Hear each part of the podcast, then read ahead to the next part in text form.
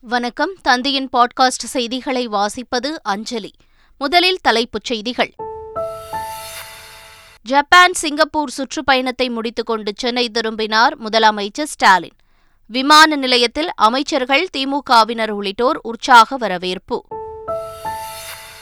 எதிர்க்கட்சிகளை ஒருங்கிணைப்பதில் திமுக முக்கிய பங்கு வகிக்கும் என்று முதலமைச்சர் ஸ்டாலின் உறுதி. பஞ்சாப் டெல்லி மாநில முதலமைச்சர்கள் இன்று தம்மை சந்திக்க இருப்பதாகவும் தகவல். தமிழ்நாட்டில் பாஜக ஆட்சி இரண்டாயிரத்து இருபத்தி நான்கில் அமையுமா இரண்டாயிரத்து இருபத்தி ஆறில் அமையுமா?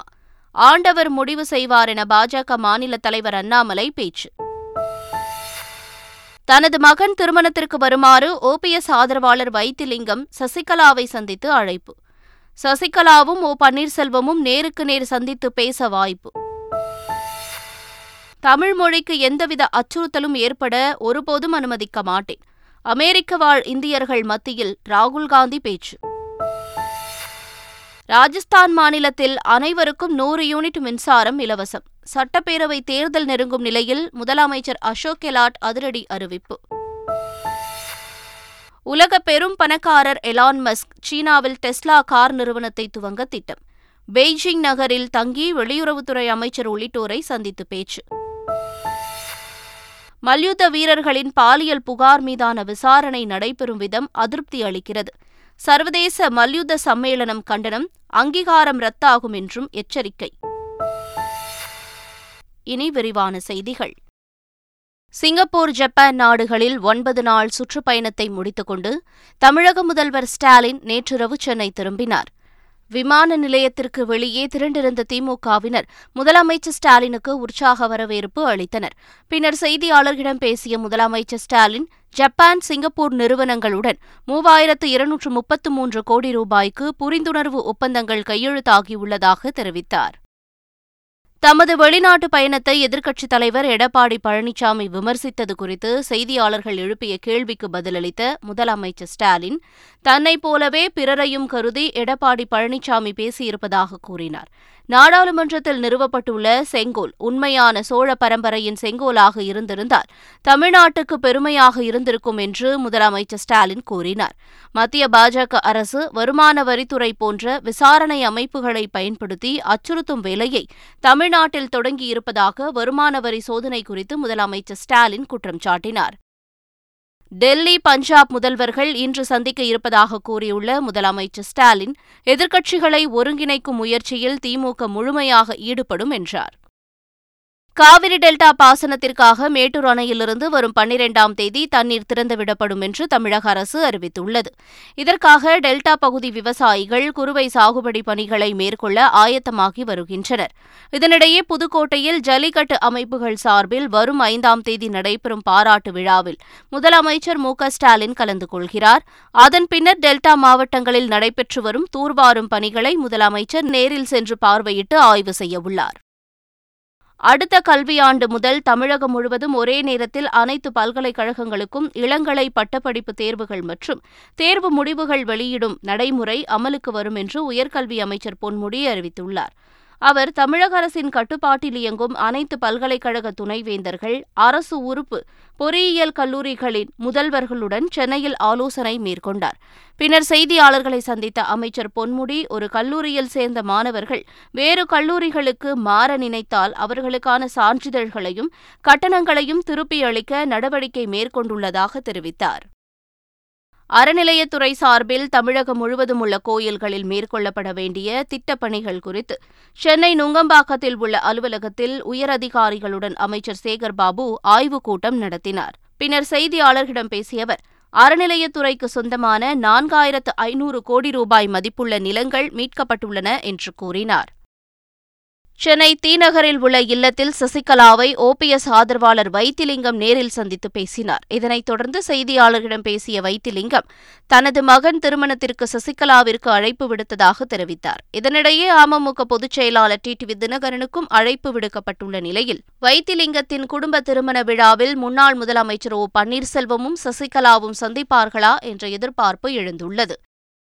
தமிழ்நாட்டில் அறம் சார்ந்த ஆட்சி அமையப் போகிறது எனவும் அது இரண்டாயிரத்து இருபத்தி நான்காம் ஆண்டா அல்லது இரண்டாயிரத்து இருபத்தி ஆறாம் ஆண்டா என்பதை ஆண்டவன் முடிவு செய்வார் எனவும் தமிழ்நாடு பாஜக தலைவர் அண்ணாமலை கூறியுள்ளார். புதிய பாராளுமன்றத்திலே பேசப்பட்ட முதல் மொழி நம்முடைய தாய்மொழி தமிழ் மொழி.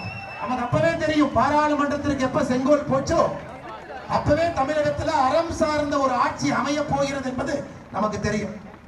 இரண்டாயிரத்தி இருபத்தி நான்கிலே அறம் சார்ந்த ஆட்சி அமைய போகிறதா? இரண்டாயிரத்தி இருபத்தி ஆறுல அறம் சார்ந்த ஆட்சி அமைய போகிறதா என்பதை மட்டும் ஆண்டவன் முடிவு செய்வார்.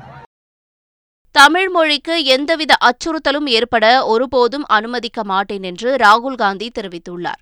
அமெரிக்கா சென்றுள்ள காங்கிரஸ் முன்னாள் தலைவர் ராகுல் காந்தி கலிபோர்னியாவில் வெளிநாடு வாழ் இந்தியர்கள் மத்தியில் உரையாற்றினார்.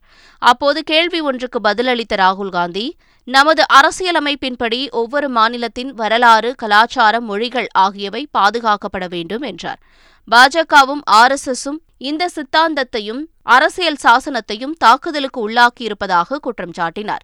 தமிழ் மக்களை பொறுத்தவரை தமிழ் மொழி என்பது ஒரு மொழியை தாண்டி மேலானது என்பதை தனிப்பட்ட முறையில் உணர்ந்திருப்பதாக ராகுல் காந்தி கூறினார். தமிழ் மொழி என்பது தமிழ் மக்களின் வரலாறு கலாச்சாரம் மற்றும் வாழும் விதம் என்று தெரிவித்தார்.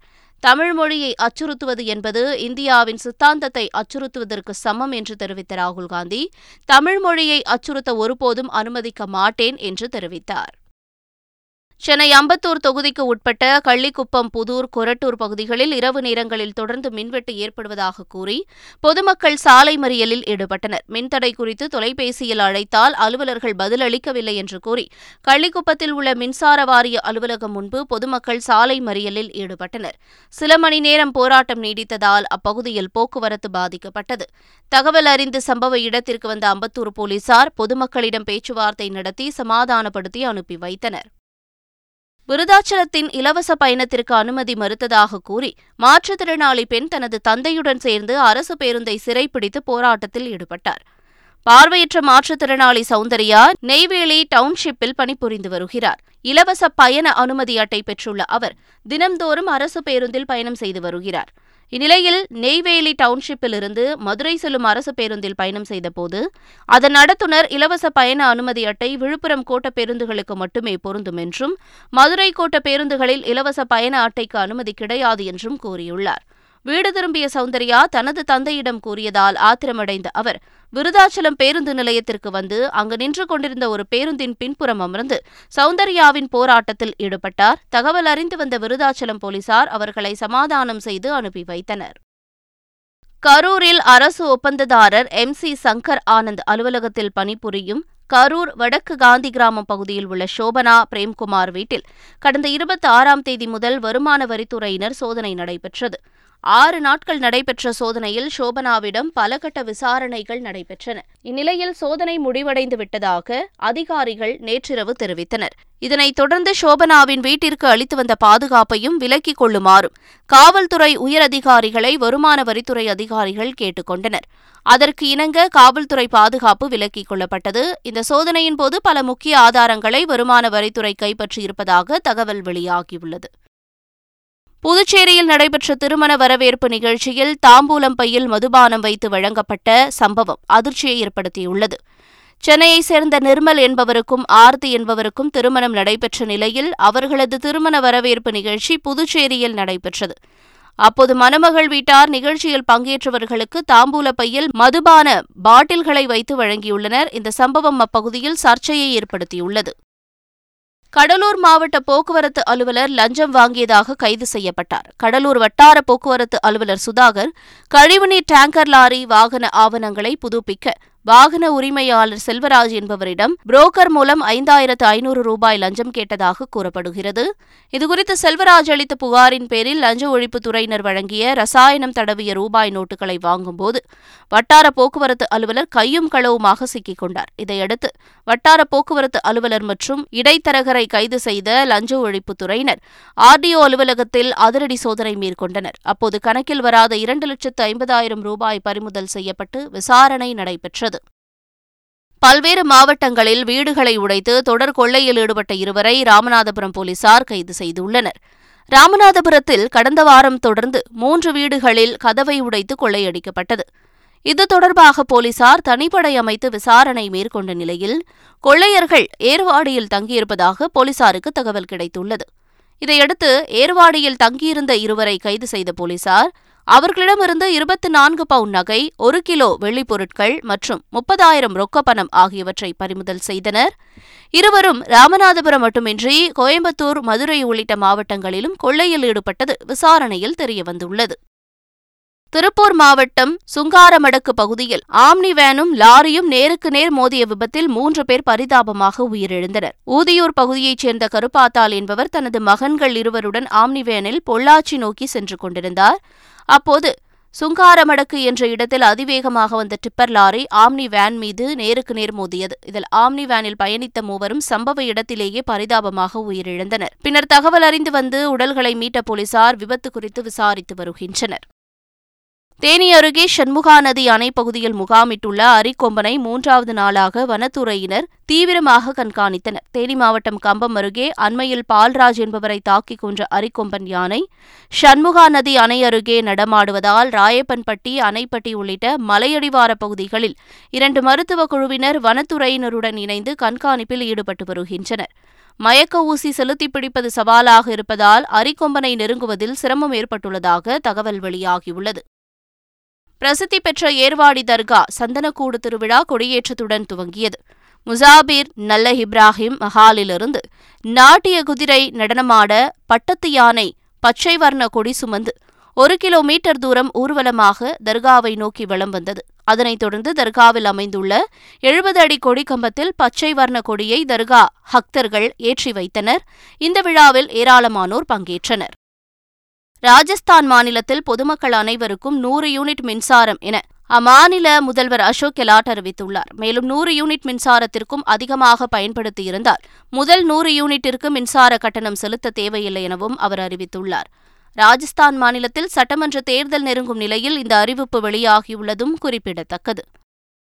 மல்யுத்த வீரர்களின் பாலியல் புகார் மீதான விசாரணை நடைபெறும் விதம் அதிருப்தி அளிப்பதாக சர்வதேச மல்யுத்த சம்மேளனம் கூறியுள்ளது.